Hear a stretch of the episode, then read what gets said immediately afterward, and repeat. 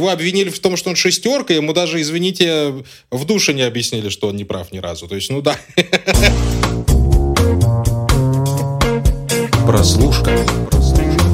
Всем привет, друзья! Это подкаст «Прослушка» от онлайнера, его ведущий Андрей Марьянов и Антон Коляга. Друзья мои, сегодня обсуждаем, наверное, один из самых поразивших нас сериалов с Антоном, а поразивших хотя бы потому, что мы от него ничего не ожидали, скорее всего. Да, у нас есть замечательные актеры, у нас есть вроде бы неплохие постановщики и оригинал от человека, о котором чуть позже поговорим, но приятное удивление и уже не первое приятное удивление в этом году, чему мы, естественно, рады, это сериал «Черная птица» от Apple Plus TV, друзья мои. Рассказывает он реальную историю, а вы знаете, как мы относимся к реальным историям, но здесь, кажется, надо сделать исключение. Значит, главного героя Джимми Кина, а, которого играет Террен Эджертон, осуждают за наркотики. Он получает э, после этого предложение от ФБР подселиться, так сказать, к а, человеку, которого считают виновным в убийствах и изнасилованиях молодых девочек. И задачей главного героя нашего Джимкина э, выбить признание и показания от этого самого а, маньяк-убийцы Ларри Холла, которого играет Пол Уолтер Хаузер. Ну, это вот такой самый маленький премис. Общее впечатление, Антон Олегович, хочу от тебя получить прямо сейчас. Вот что у тебя в голове сразу вертелось, когда ты смотрел этот сериал? Мы с тобой как-то обычно актеров, которые играют в сериалах, э, хвалим где-то ближе к концу, ну или вообще рассказываем, что с ними там приключалось, получалось на экране. Здесь я бы хотел сразу прям зайти с того, что я просто в большом восторге от э, игры Террена Эджертона и в еще большем восторге э, со своих, знаешь, каких-то э, кинокритических и актерско умельческо-прозренческих навыков, потому что когда-то давно я помню, что посмотрел фильм «Кингсман. Секретное предложение», кажется, он так назывался. А потом я посмотрел «Эдди Орел», и просто тогда еще влюбился в Террена Эджертона, и всем говорил, что вот этот парень, которому на тот момент, кажется, было что ли там 23-24 года, это были его дебютные роли, вот он, запомните все, будет новым примерно Леонардо Ди Каприо. И плюс-минус так и получилось, потому что я все это время старался следить за карьерой Террена Эджертона, и удивительно, насколько он для поколения актеров плюс-минус 30-летних выбирает себе разнообразные роли и насколько, собственно, и разнообразно у них выглядит на экране. Потому что, ну, обычно, как мы представляем себе каких-то вот молодых звезд, условно, голосов поколения, чаще всего это какие-то актеры, которые больше блистают своей именно личностью. То есть ты видишь на экране, условно, Тимати Шаломе, и это всегда Тимати Шаломе. И он, это Тимати да, Шаломе. он в Дюне да. Тимати Шаломе, он, он там Тимати Шаломе. Ты видишь Тома Холланда, он Том Холланд, он Человек-паук, он, значит, чувак из Uncharted, и люди идут в кинотеатры именно на Тома Холланда и Тимоти Шаломе. С Тараном Эджертоном вот как раз больше получается моя любимая история в актерах. Он выбирает очень разные роли, он успел сыграть и Элтона Джона, и Робина Гуда, и гопника с английских окраин, и кого только не, и мальчика-миллионера, и вот сейчас добрался до, э, видимо, пока что своей прямо ключевой роли в карьере, которая тоже вот неожиданно, что именно вот Террен Эджертон сыграет, значит, у нас футболиста э, такого вот напыщенного, раскачанного, который, значит, даже в тюрьме он ходит в таком вот костюмчике с такими подкастными рукавами, с причесочкой, все. Да, причем, вот вот... причем игрока в американский футбол именно mm-hmm. для да. англичанина Терна Эджертона еще и акцент повторить американский потребовалось для этого, да. Это прям было действительно очень круто. Я смотрел в оригинале сериал, и там вот от английского акцента у него не осталось и следа, и это просто большое восхищение. Это всегда большой показатель проделанной работы, конечно. Это всегда на, на этом очень многие рубились. Это самый эклектичный пример. Это Киану Ривз в фильме «Дракула», который пытался, uh-huh. наоборот, британский акцент изобразить и до сих пор себя, собственно, и корит за то, что он натворил вообще с британской речью. Да, поэтому здесь подтверждаю абсолютно. Короче, да, в общем, Терра Найджертон это действительно первая, наверное, вот первейшая, даже там ни сюжет, ни общая какая-то, знаешь, канва, которая изначально вроде бы как привлекательная для зрителя, true crime, криминальная история, mind game, вот эти mind хантерства, которые вот мы все очень сильно любим. Все это просто забудьте, смотрите, просто хотя бы ради Террена Эджертона классный актер, э, и я не перестаю им восхищаться. И дальше начинается вот что, Андрей. Дальше начинается то, что я тебе ну. скажу, что ты все-таки немножко поспешил, что мы с тобой оба в восторге от этого сериала. Потому что я был в восторге примерно первые, ну, 3-4 серии. Это Таран Эджертон своей игрой, и плюс еще Пол Уолтерхаузер с ним в дуэте.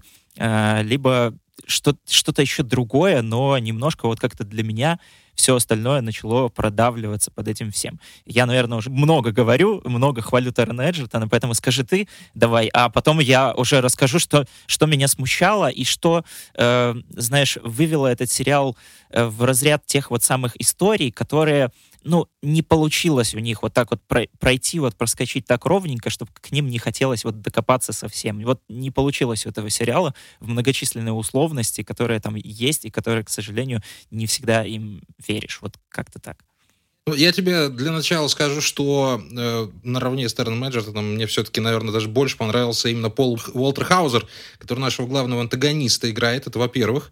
А мне стало страшно от него. Это всегда большой показатель актера. Как, вот когда ты смотришь на Энтони Хопкинса в «Молчании гнет», ему можно ничего не делать, ты его боишься. Здесь происходит совершенно то же самое, и Пола Уолтера Хаузера вы, ну, не так часто видели, наверное, в больших тайтлах, потому что он актер довольно специфический, но у него есть Тони против всех у него есть Круэлла, у него есть э, фильм э, Клинта Иствуда, напомню, Дело пожалуйста. Ричарда Джуэлла, великий фильм, просто тоже смотрите обязательно. Дело Ричарда Джуэлла замечательный, и вообще в целом Уолтер Хаузер ну, он очень характерный актер. С его внешностью, с его возможностью вот играть лицом, там, приоткрывать, перезакрывать глаза, он очень часто играет вот этих вот немного не от мира сего персонажей, которые, в общем-то, могут быть и маньяками. Здесь он как раз-таки маньяка играет. Это первое.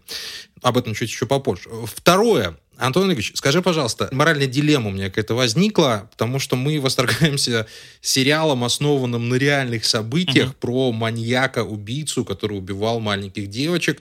И я вот пытаюсь как-то вот в своих чувствах разобраться. То есть, да, мы должны оценивать художественное, наполнение всего этого процесса. Но вот сама тематика и вот э, некоторые отсылки даже к фильму «Милые кости», ну, меня как-то, знаешь, вот испугало. Я вот как-то начал переосмыслять этот момент, что мы действительно очень любим фильмы, фильмы про маньяков, mm-hmm. мы как-то подсознательно, да. может быть, это как-то а, будет в нас какие-то примитивные совершенно чувства, эмоции, адреналин какой-то, потому что, ну вот мы смотрели, опять же, замечательные «Охотники за головами», который тоже, в общем-то, основан в некотором роде на реальных событиях про двух медэкспертов, которые отправляются на интервью с самыми известными маньяками того времени, да и нашего Но тоже, только он называется «Охотники Мартина, за разумом», Чарльза Мэнсона. и там не да, ну, а охотники, ФБР. Да, да, да. Просто ну вот что ты, ну, как, ну что ты меня вот все время ну, унижаешь слушай, перед нашими Ну я же не хочу, чтобы ну... наши слушатели гуглили и ошибались и смотрели вообще не те сериалы. Найдут еще каких-нибудь охотников за головами на ABC там или CBS 7 сезонов. Потом кто Согласен, за это отвечает? Да, да чего-то... Согласен. Да, и, конечно же, фильм «Семь» Дэвида Финчера с Брэдом Питтом в главной роли. И вот эти вот, вот эти вот title ы, они, конечно, вызывают восторг, и они обычно довольно классно сняты, но если мы не говорим про творение с э, Садрика Андреасяна, который попытался Чикатило как-то экранизовать почему-то с Дмитрием Нагиевым главной роли. Ну ладно, бог с ним. Я не знаю, как справиться с этим чувством. Может, ты мне подскажешь? Ну, я, я, я, я, в принципе, понимаю, что, может быть, на это не стоит обращать внимание, когда речь идет о кино, но мне вот хочется э, как-то вот, знаешь, сдержанно его советовать, даже учитывая то, что он мне очень понравился. Надо понимать, что это не выдуманная история, а история, история реальная. За ней стоит огромная драма. 21 девочки так и не нашли. Я, может быть, задушнил немного, mm-hmm. да, вполне, вполне возможно. Но, может быть, как-то это вот наложилось на мой бэкграунд. Э, не, не криминальное, понятное дело, ребятушки, а психологический. Об этом говорю.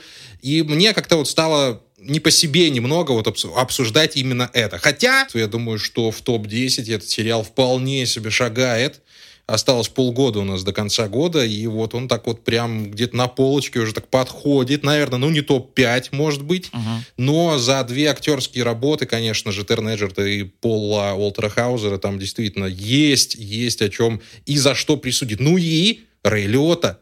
К большому сожалению, для Рэя Лиоты, для великого, легендарного Рэя Лиоты, этот проект оказался последним. Здесь он тоже играет такого престарелого уже дедушку, отца главного героя. У него не так много сцен, но каждая из этих сцен, они действительно мощные.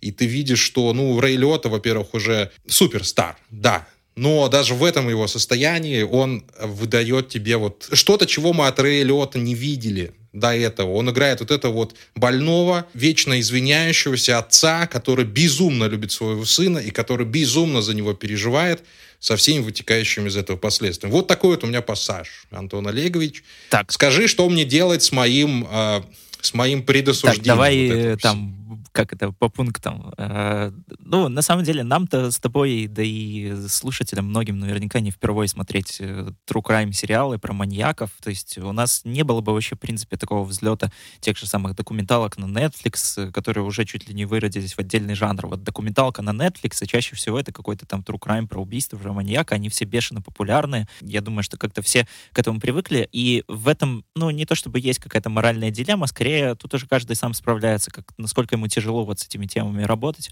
э, насколько нет. У меня скорее моральная дилемма, тут, знаешь, была в другом, что, по сути, э, нас-то с тобой вроде бы по ходу сюжета никто и не заставляет как-то там сочувствовать маньяку. Нам сразу объявляют, что, значит, герой Пол Уолтер Хаузера, он там скотина, он э, должен сидеть пожизненно, его нужно вывести на чи- чистую воду. И вроде бы как даже сериал не пытается играть вот это вот, а виноват он или не виноват, потому что там как бы поле есть для этого. То есть нам, в принципе, сразу могли не сдавать вот это, что он, значит, маньяк-убийца, а просто сказать, что вот он есть подозреваемый, он что-то дает какие-то там мутные признания, непризнания, потом постоянно от них отказывается, нужно из них выбить.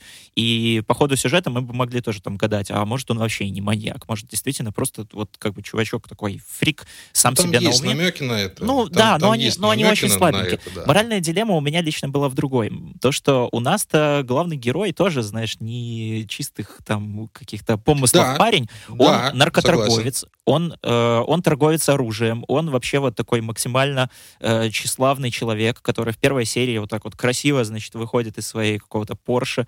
И сериал начинается с его фразы, что для меня вся моя жизнь пошла наперекосяк вот с этого момента. И этот момент был, это, собственно, когда он там ввязался в какую-то очередную наркоторговлю, его захватили ФБР. То есть он настолько уверен, что он всю жизнь поступал правильно, что он не говорит, что зачем я когда-то в это полез, я же был там успешным футболистом и все такое. То есть для него началась вот эта вот э, его жизнь идти не так э, с того момента, как он, собственно, сел в тюрьму.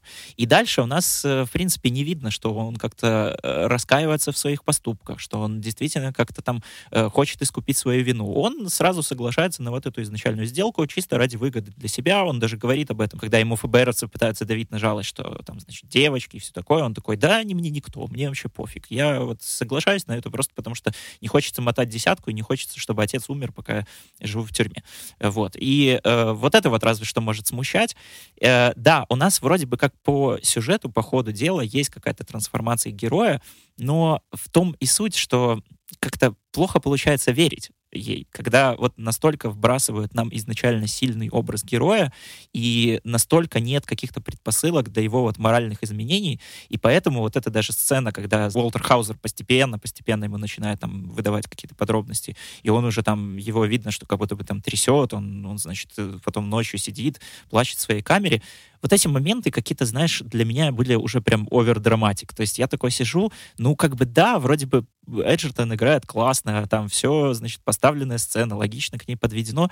Ну, вот как-то, ну, ну, ну, не стыкуется, знаешь, не стыкуется вот этот вот момент. То У есть не вот было вот, вот этого драма-момент, да, да, что, чтобы да. нам дали достаточно информации для, про персонажа, которые бы сказали, что вот его там в детстве собака укусила, и тут вот он начинает да, плакать после истории типа маньяка-убийцы. Вот, да, вот с этими, кстати, возвращаясь к тому, что почему мы любим сериал про маньяков, вот с этой заинтересованностью зрителей маньяками сериал тоже играет, знаешь, вот заигрывает как-то так очень ярко и очень так чрезмерно иногда бывает, потому что, ну, там вот, как по мне, был очень такой дико, значит, наигранный немножко даже момент, опять же, несмотря на то, что Уолтер Хаузер и Эджертон в этот момент, он, они его сами отыгрывают хорошо, но сценарно он написан как-то очень странно, когда он, он ему там рассказывает вот эту подробность, как он там убивает и душит девочку, и Эджертон, он такой прям, вот, прям опирается на стол, и знаешь, как будто бы так, ну-ка, ну-ка, давай, давай, давай. Ну, то есть вот как-то, знаешь, в, это, в этот ну, момент... слушай, и у него задача была достать информацию из него, понимаешь? Да, он же не знал, да. что он услышит в конечном итоге. Но так вот человек и ведет, который говорит, вот я тебя слушаю, да, мне интересно, я такой же маньяк, как ты, поэтому рассказываю, мне это заводит. Это же самое главное, вот этот момент, когда он более-менее начал, начал сообраз... соображать, что Хаузер э, того самого, когда он рассказал, как он занимался сексом с 14-летней девочкой, когда ему было 17, и там uh-huh. все по закону. Ну и как он начал возбуждаться. То есть, понятное дело, что он его пытался вывести на этот разговор, он его пытался вывести на факт. Я ничего такого не увидел. Другое дело, что да, возможно, там не было докручено это. Для меня этот момент просто выглядел как особенно на фоне того, что, значит, как нам представляют вообще всю эту операцию, что ты там не должен нигде палиться, ты не должен там ничего нигде, ни лишнего шороха. И, в принципе, и герой Эджертона нет такого резкого вброса у нас, когда он бы там пришел, с ним здорово, здорово, я Джимми, я там в этот, а теперь садись и слушай. Нет, у нас там, по-моему, только-только первые какие-то признания он из, из него добывает, ну, может быть, вот к серии пятой, вот как раз вот этот монолог, это самая такая яркая его кульминация. И мне вот этот момент он показался каким-то очень наглядным, как будто бы вот здесь вот авторы заложили вот, вот саму... Э, здесь мы видим не э, героя Эджертона, а видим как раз вот потенциального зрителя, которому вот как будто mm-hmm. бы весь сериал подводили вот к этому моменту, и дальше нам задают вопрос, ну что, вы же этого ждали, вы же этого ждали, вы же, вы же не хотели смотреть, как он тут что-то по тюрячке шарится и там с какими-то охранниками, значит, перерекается. Вот, вот, значит, вот этот момент. И как-то вот от этого становится, знаешь, немножко неприятно, как будто бы... Что ли... Я тебе сейчас э, э, спорную вещь скажу. Mm-hmm. Э, мне такое ощущение, что сериалу времени не хватило. Э, да, э, возможно. Смотри, ты вот чувствуешь, да, о чем я говорю? Потому что вот, а, с другой стороны, с другой стороны, история настолько короткая, сама по себе, ну, сам премис истории довольно короткий, судя по всему, происходящих событий было настолько мало, что приходилось mm-hmm. еще как-то выкручиваться и вертеться.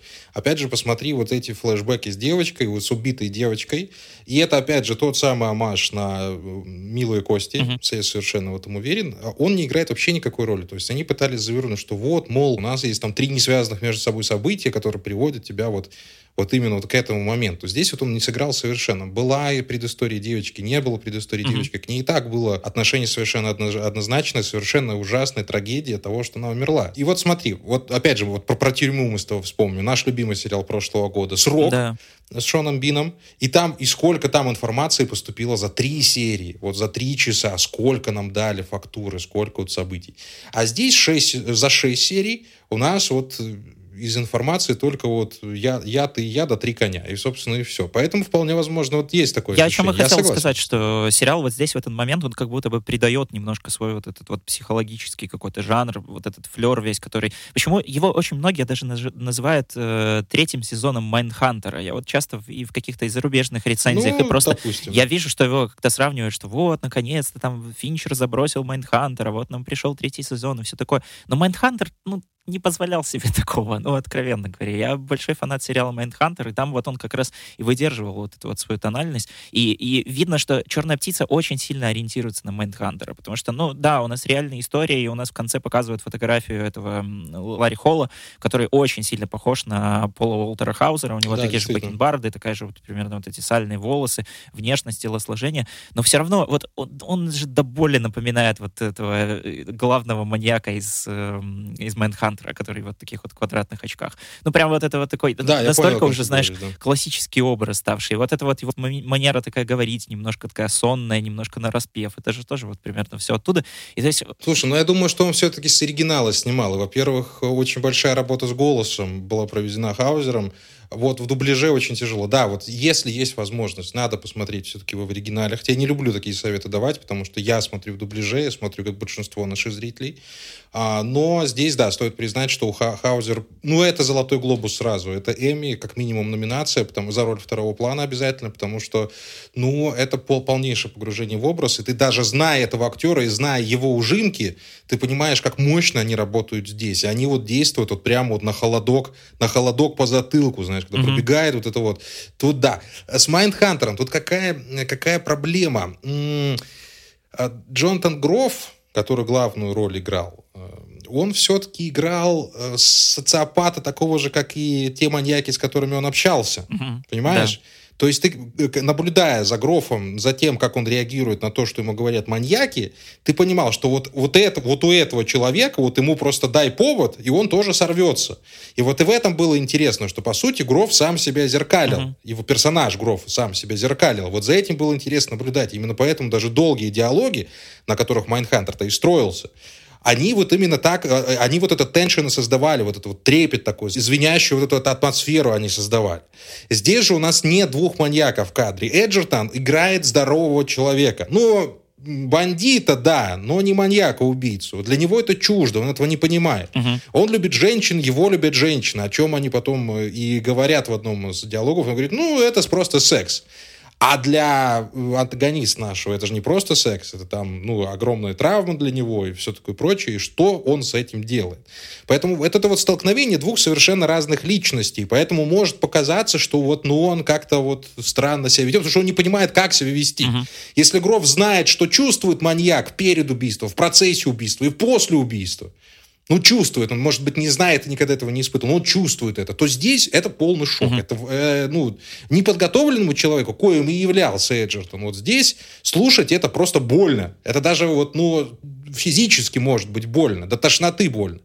Поэтому ну, я это вот так воспринял скорее. Может быть, тебе показалось, да, что это была такая наигранная сцена вот в тот момент. Но здесь мне показалось, что ну, отыгрыш был естественным. Uh-huh. Он мог не быть он мог быть не таким картинным, он там мог прийти там в стену один раз ударить, а потом там стереть кровь там и лечь спать, но нет. Ну, sense, Я увидел да, здесь вот естественную э, реакцию это, здор- здоровой психики. Это я понял, да. Слушай, это хорошее, в принципе, объяснение, сравнение с тем, что Гров э, играл. Да, хорошо, окей. Но, знаешь, все равно как будто бы... Э, я вот что еще, опять же, вот хотел подытожить вот эту мысль, что э, заметно очень сильно, как сериал э, «Черная птица» полагается на вот какой-то базис э, того, что уже было до него. То есть на Майндхантер, на настоящий детектив, да. вот отыгрывают эту я поэтому, я поэтому про милые на кости вспомнил. Все да, другие да, да. трукраймы, на там «Однажды ночью». В общем, все вот это вот наследие, которое уже было до него. Опять же, те же самые там фильмы Дениса Лихейна, которым он писал сценарий, сценарист «Черной птицы». Кстати, да, а, давай расскажем нашим слушателям про Дениса Лихейна. Напомню. «Прощай, вот, детка, прощай» и «Остров проклятых» у него были. «Таинственная река» сам, и «Остров да, проклятых». «Остров проклятых», Вот. Да. Э, и как будто бы, знаешь, все равно ну, напрашивается очень сильно много сравнений. И я, с одной стороны, люблю такие вот произведения, которые ты как бы можешь продавать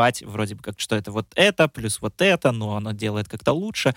Э, здесь вот, знаешь, как будто бы вот я не, я не уцепился, не нашел для себя вот то, что я бы мог сказать, что значит, где птица лучше. Вот потому что оно как-то к концу вот как-то теряет свой запал, что ли. Ну, чего-то вот не хватает. И не хватает вот мне лично, например, э, тех же самых диалогов, тех же самых вот каких-то вот mind game ов, больше какого-то взаимодействия между Хаузером и Эджертоном, потому что сериал, как мне кажется, свой, свой и так уж небольшой хронометраж, ну, по, по сравнению с тем, как вот мы обычно с тобой ругаем, насколько долго идут э, у нас даже мини-сериалы, а здесь всего шесть серий, там они идут меньше, чем час. Он растрачивает на, мне кажется, вот некоторые абсолютно бездарные второстепенные линии, типа вот эта линия с э, тем, как его палит охранник и потом шантажирует, которая просто уходит в никуда. Он, он охранник в тюрьме, которая подается вроде как самая страшная тюрьма, да, где просто царит беспредел. Слабые, пожалуй, а он да. просто там, значит, вымогает у него деньги, а потом блокирует счет и, и как бы все, и на этом все забывает. Но этой линии выделяется да, настолько много внимания, что, знаешь, ты, ты ждешь вот постоянно какое-то напряжение, постоянного накаливания опасности, особенно когда нам сначала подают, что, значит, это, это прям вообще жесть. Вот, вот просто не тюрьма, а сущий ад на земле.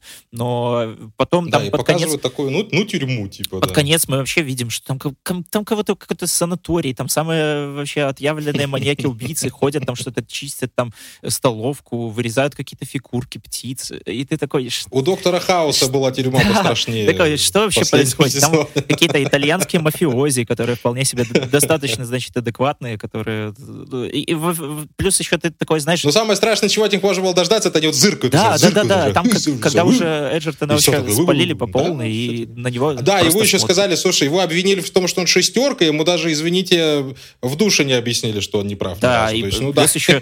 Согласен. Вопрос еще к тому, что вообще как даже сам Хаузер умудрился выжить в этой тюрьме, учитывая то, что явно там все знают, что он обвинен по, как педофил-убийца, а мне всегда как-то казалось, по, на основе тюремного фольклора мы знаем, что там, да, с такими долго не церемонятся. Ну, конечно, просто вот, вот самая последняя серия, знаешь, она, она тоже была хорошая, но вот э, тот момент, э, который меня выбил просто вот максимально, я такой, ну, блин, ну, ребята, это когда э, вот эта вот история, где психолог ушел в отпуск, типа, когда единственный да, человек, который знает о том, что, значит, у нас есть подсадная утка в тюрьме, он просто такой, ну, я поехал к там, куда, на дачу копать картошку. Вообще пофиг. Да, кстати, к слову о подсадной утке. Я тут краем уха услышал, почему сериал называется «Черная птица» Blackbird. На сленге это означает наседка. наседка да.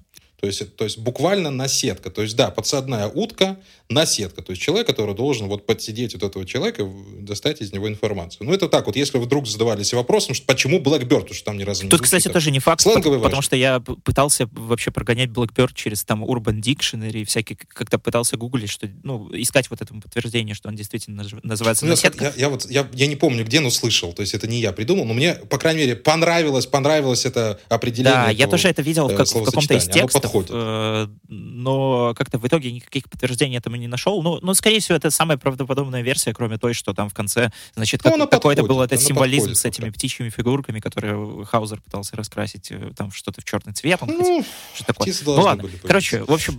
Нету, да, смотри. Ты понял, о чем я? Я, о том, я о том что... даже твою да. мысль. Нету ощущения масштаба трагедии. Да. Вот нету, нету катарсического чувства. Да, нам пытаются показать через игру Эджертона, что он очень сильно переживает, что он в конце концов там начинает кровью на стенах рисовать. Была этому причина, если вы вдруг не видели. Не сошел он с ума, в конце концов. Ну да. И вот, опять же, очень странная ситуация происходит, что вот в сроки нам за три часа показали огромное количество информации, огромный сюжет, очень всеобъемлющий. А здесь за шесть серий нам не успели показать ну, такие прям довольно важные аспекты человеческой психологии и жизни, которые объяснили бы а, некоторые моменты того, вообще того в целом, что происходит. Ну и, да, не дали нам вот этого ощущения какого-то катарсиса, а, верхние эмоции, такой вершины эмоций. Но а, я все-таки очень радуюсь, что в первой серии, когда Эджертон уже подъезжал к тюрьме, он струхнул и захотел да, сдать да, назад. Да, да, да. Я, честно говоря, не ждал того момента. Мне он очень понравился, потому что, ну, вот это все, там уже скрипочки, тишина, все там на него смотрят, час, вот следующий шаг, и ты пойдешь там на такой... Он я не пойду. И все отворачивается, чуть ли не убегает. Да, слушай, это было классно. Это, это был это классный момент. Круто. И, честно, вот даже в тот момент я прям поверил, что сейчас э, он до конца пойдет. Вот, вот тот самый момент, когда его последний раз этот чувак спросил, ну так что, ты, ты решайся? И он так смотрит, показывает его крупным плавным лицо, и я такой думаю, ну он же сейчас скажет нет. И, и как бы понятное дело, что мы знаем, что это реальная история, что все-таки это, это сделано по его автобиографии и все такое, но, но все равно вот какое-то, знаешь, такое забытое чувство, когда ты сидишь и такой, ну, ну он, наверное, может сказать и нет, ты, ты даже не допускаешь этой мысли, что он сто процентов пойдет, потому что так написано в сценарии. Вот это классно, вот когда ты ловишь вот себя на таких моментах, и первая серия вообще вся очень здоровская, я правда, когда смотрел, я давно себя не чувствовал вот, вот прям вот с четким таким вот э, ощущением в мозгу, что я хочу, черт возьми, знать, что там было дальше. Я специально не гуглил никаких фактов, там, чем закончилась эта история и все такое. И да, это еще, опять же, классный момент, эм, когда вот он струхнул, опять же, из-за того, что э, сценарий этого сериала написан по книге, по автобиографии самого Джимми Кина, который там, ну, откровенно говоря, э, у нас здесь можно даже его засчитать за ненадежного рассказчика, потому что черт его знает, что там на самом деле было в этой тюрьме.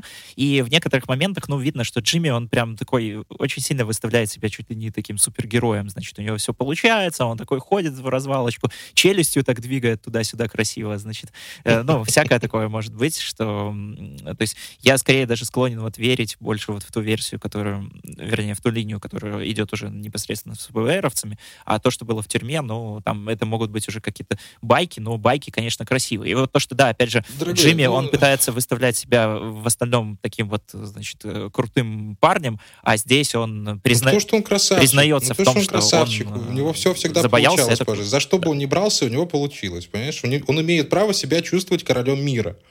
Я никогда себе не... Я никогда не был в таком теле и с такой внешностью, чтобы сказать «да», а теперь я захожу. И там все такие ну, я, я не испытывал никогда это, такие чувства. Но я понимаю, правда. что нам показывают человека, который и в спорте побеждал, и в своем э, грязном бизнесе он стал первым, и туда пошел. Ну, то есть вот золотой мальчик, знаешь. Угу. То есть куда бы он ни пошел, а потом еще в конце сказали, что он создал свой бизнес и тоже был в нем успешен. То есть это вот люди, И стал там чуть ли не Шерлоком Холмсом, пальцем, который консультировал да, такие, поимку других маньяков. То есть он вроде как... Да, еще и консультировал, по, еще и консультировал потом маньяков. Да, а почему он консультировал, пообщавшись только с одним маньяком, это тоже большой вопрос.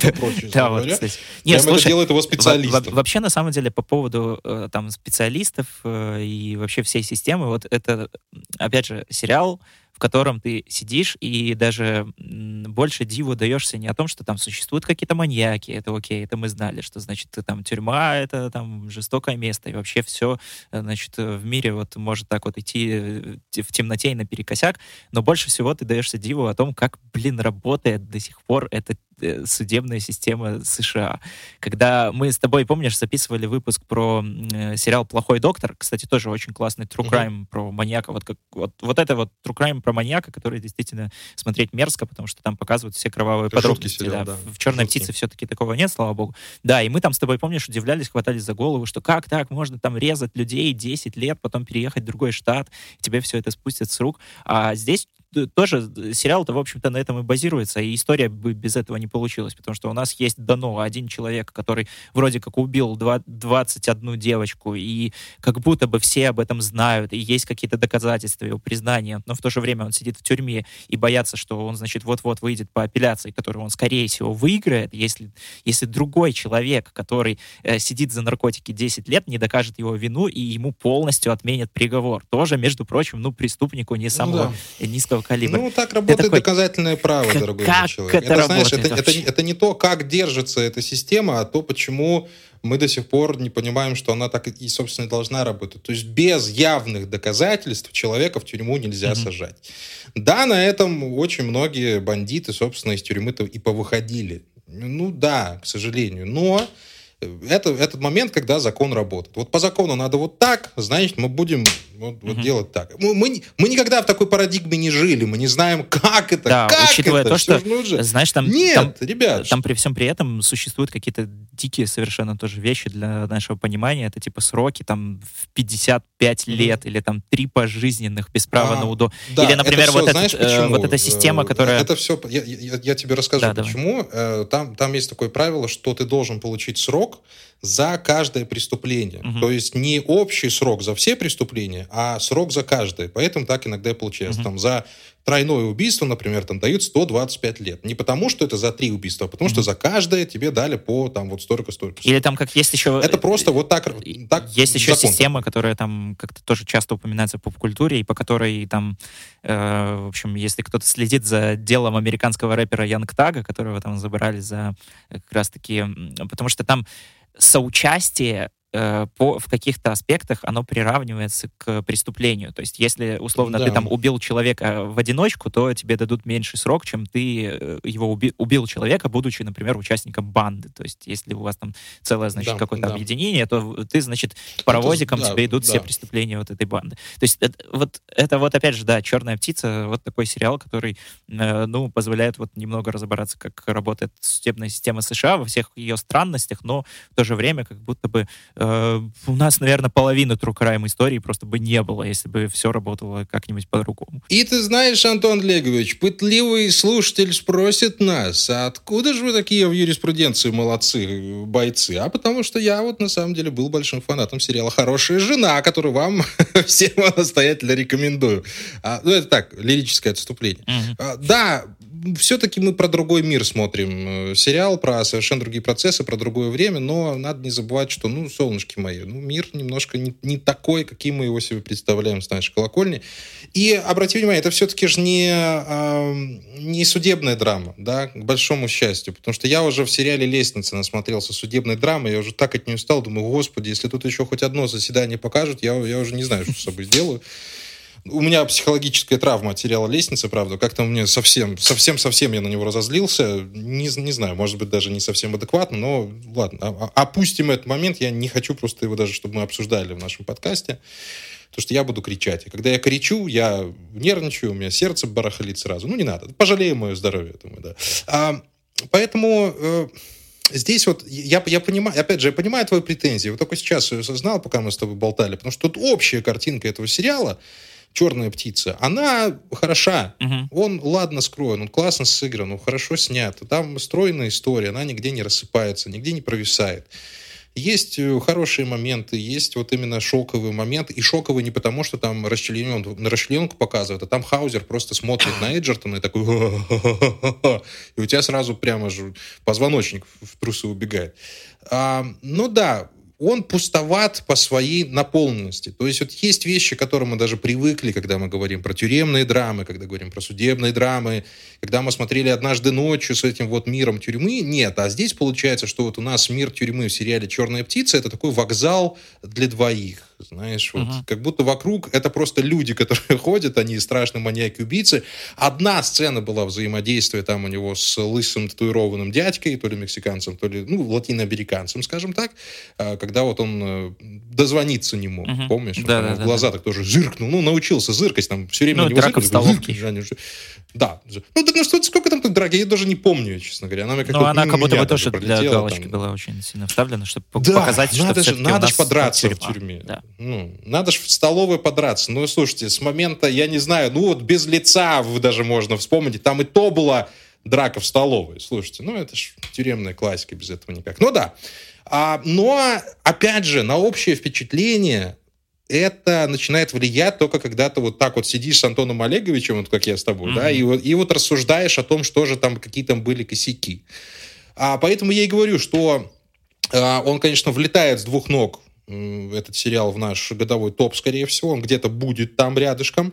Но и я не могу, естественно, сказать, что это лучшее, что мы посмотрели в этом году. Да, Потому что, и вот мы вот с тобой за последние полчаса вот эти вот все а, минусы uh-huh. и раздербанили, собственно говоря. Поэтому я позитивно настроен к этому проекту. Я рекомендую посмотреть его людям, которые не так близко к сердцу воспринимают все эти темы, потому что, ну, мне, наверное, уже, мне, наверное, уже стало плохо из-за происходящего вокруг. И так слишком много всего сейчас, чтобы смотреть еще и вот такой сериал с такими сложными вопросами. Вне контекста было бы легче. Но, к сожалению, блин, мы живем в контексте. Э, да, все художественные достоинства этого сериала мы описали, и они действительно там есть, они присутствуют.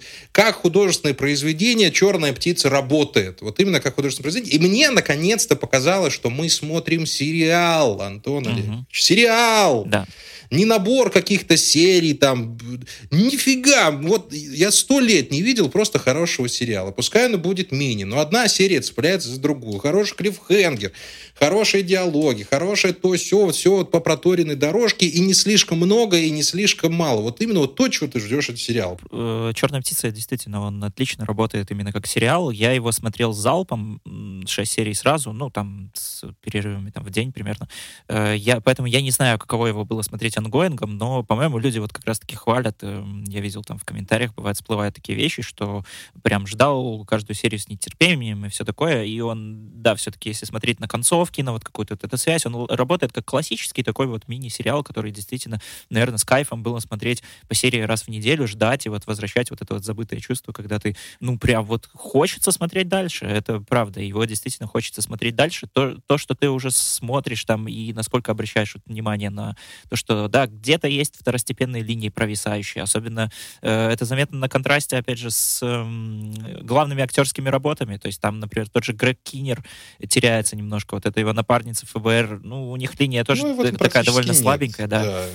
Кинир, он как-то там, наверное, вот действительно единственный актер, которого вот не использовали так, как можно было, это Кинир.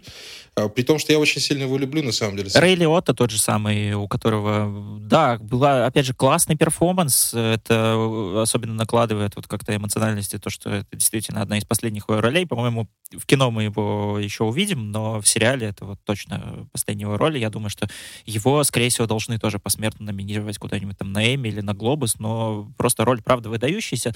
Но, опять же, она, знаешь, не, да. не настолько необходимая. То есть это, это классный перформанс, но как-то в общей картине он тоже стоит где-то вот немножко поодаль, пообок и не особо как-то ну, добавляет. Ну, родной, вот... тут я с тобой поспорю. Нам, нам ждали все-таки внутренний мир э, Эджертона. Ну, да, здесь... Нам показали его взаимоотношения с отцом. Окей, это было да. важно. И то, что у него была цель, он к этому стремился.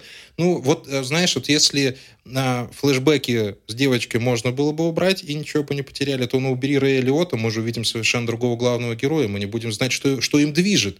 Мы не будем видеть его любовь к отцу, а это важно. То есть а обычно кажется, что если, да, идешь, если идешь в бандиты, то у тебя с папкой были проблемы, знаешь, что ты там хулиган такой, батя там бил, лупил, а ты взял наперек. Нет, а тут наоборот. Батя старый мент, uh-huh. и он знает, что сын бандит, но все равно его любит и в тюрь... из, из тюрьмы ждет. Ну вот это, это, это большое чувство. Я вот таких вот отцовское а, отношение отца и сына в сериалах и в кино ну, давненько видел. Ну, действительно, возможно, искренняя да. мужская любовь. Возможно. Родственная. Ну, это, это было, это, это было Это хорошо. действительно, наверное, все-таки, да, согласен, что персонаж Рэй Лиотта, он как-то даже сразу подчеркивает какие-то вот э, человеческие, какие-то искренние качества в персонаже, которые нам представляют как такого напыщенного, тупоголового преступника. Ну, окей. Здесь соглашусь, а, но... У меня к тебе вопрос. Да. Задавай. У меня тебе вопрос. А, еще вот как раз вот да, уже подытоживаю да, весь разговор. Ага. Э, Тарна Эджертона уже можно назвать актером А-класса?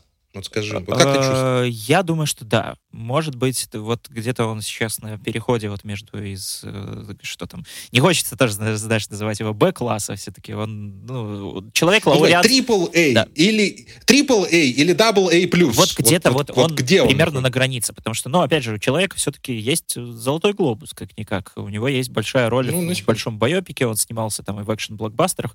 У него разве что вот нет еще в копилке, наверное, э, вот столь же мощной и вдумчивой и какой-то медленной актерской работы именно вот в большом кино, вот такой же примерно, как «Черная птица». Я думаю, что после «Черной птицы» его, э, она скоро должна и ждать как раз-таки. И, может быть, нет чего-то вот такого прям блокбастера-блокбастера, чтобы вот он уже перешел вот раз, в разряд тех самых звезд, которые, ну, явно могут привлекать э, зрителей в кинотеатры и позволять фильму собирать миллиарды. Э, но это, я думаю, вообще очень быстро. Вопрос вот одного-двух Вопрос пары дней, да? Да. да, очень будем надеяться, что Таран не собьется с дорожки, потому что был, был у него же негативный опыт в Робине Гуде. Ну и да ладно, у кого не случается. Странных фильмов в карьере бывает Это... всякого, поэтому... Да. Ну, судьба актерская такая, ничего не поделаешь. Да, в общем-то, «Черная птица», как-то я весь выпуск ее скорее, может кому-то показаться, что больше даже ругал, придирался к каким-то мелочам.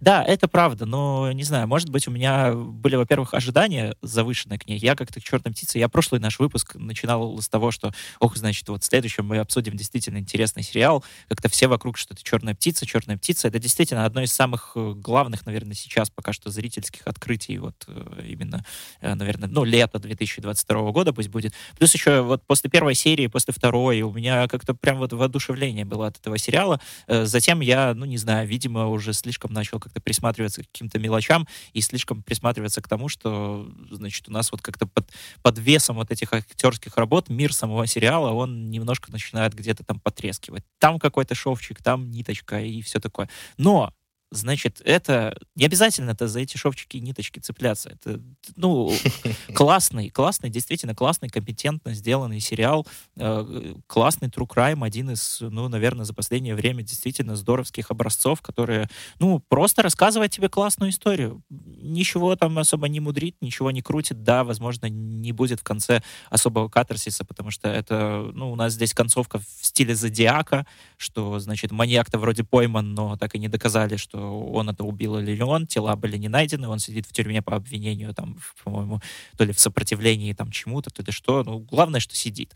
Но как будто бы есть вот ощущение такое, что справедливость все-таки не восторжествовала, и нет каких-то, знаешь, вот выводов особенно вот специфичных, кроме тех, что может дать любой какой-нибудь там True Crime того же Netflix, э, документалка про маньяков. Но, тем не менее, «Черную птицу» все-таки я думаю, стоит рекомендовать посмотреть. Опять же, если у вас не такое слабое сердце, как у Андрея, если вы еще пока можете как-то... Э, хотя, слушай, с учетом того, что вообще происходит вокруг, скоро такими темпами мы будем на документалки и сериалы про маньяков отвлекаться от э, суровой действительности. Так что, эх, тут как бы да, дорогой мой человек, я тоже, я тоже же скучаю по моменту, когда мы можем э, не говорить изоповым языком, когда мы сможем спокойно не оглядываться на все, что происходит вокруг. Это действительно очень, очень сильное влияние оказывает на меня, на то, на то, что я смотрю, на то, что я вижу. Опять же, постоянно работая по новостной повестке, ну, есть, есть большая надежда, что все придет к тому, к чего мы хотим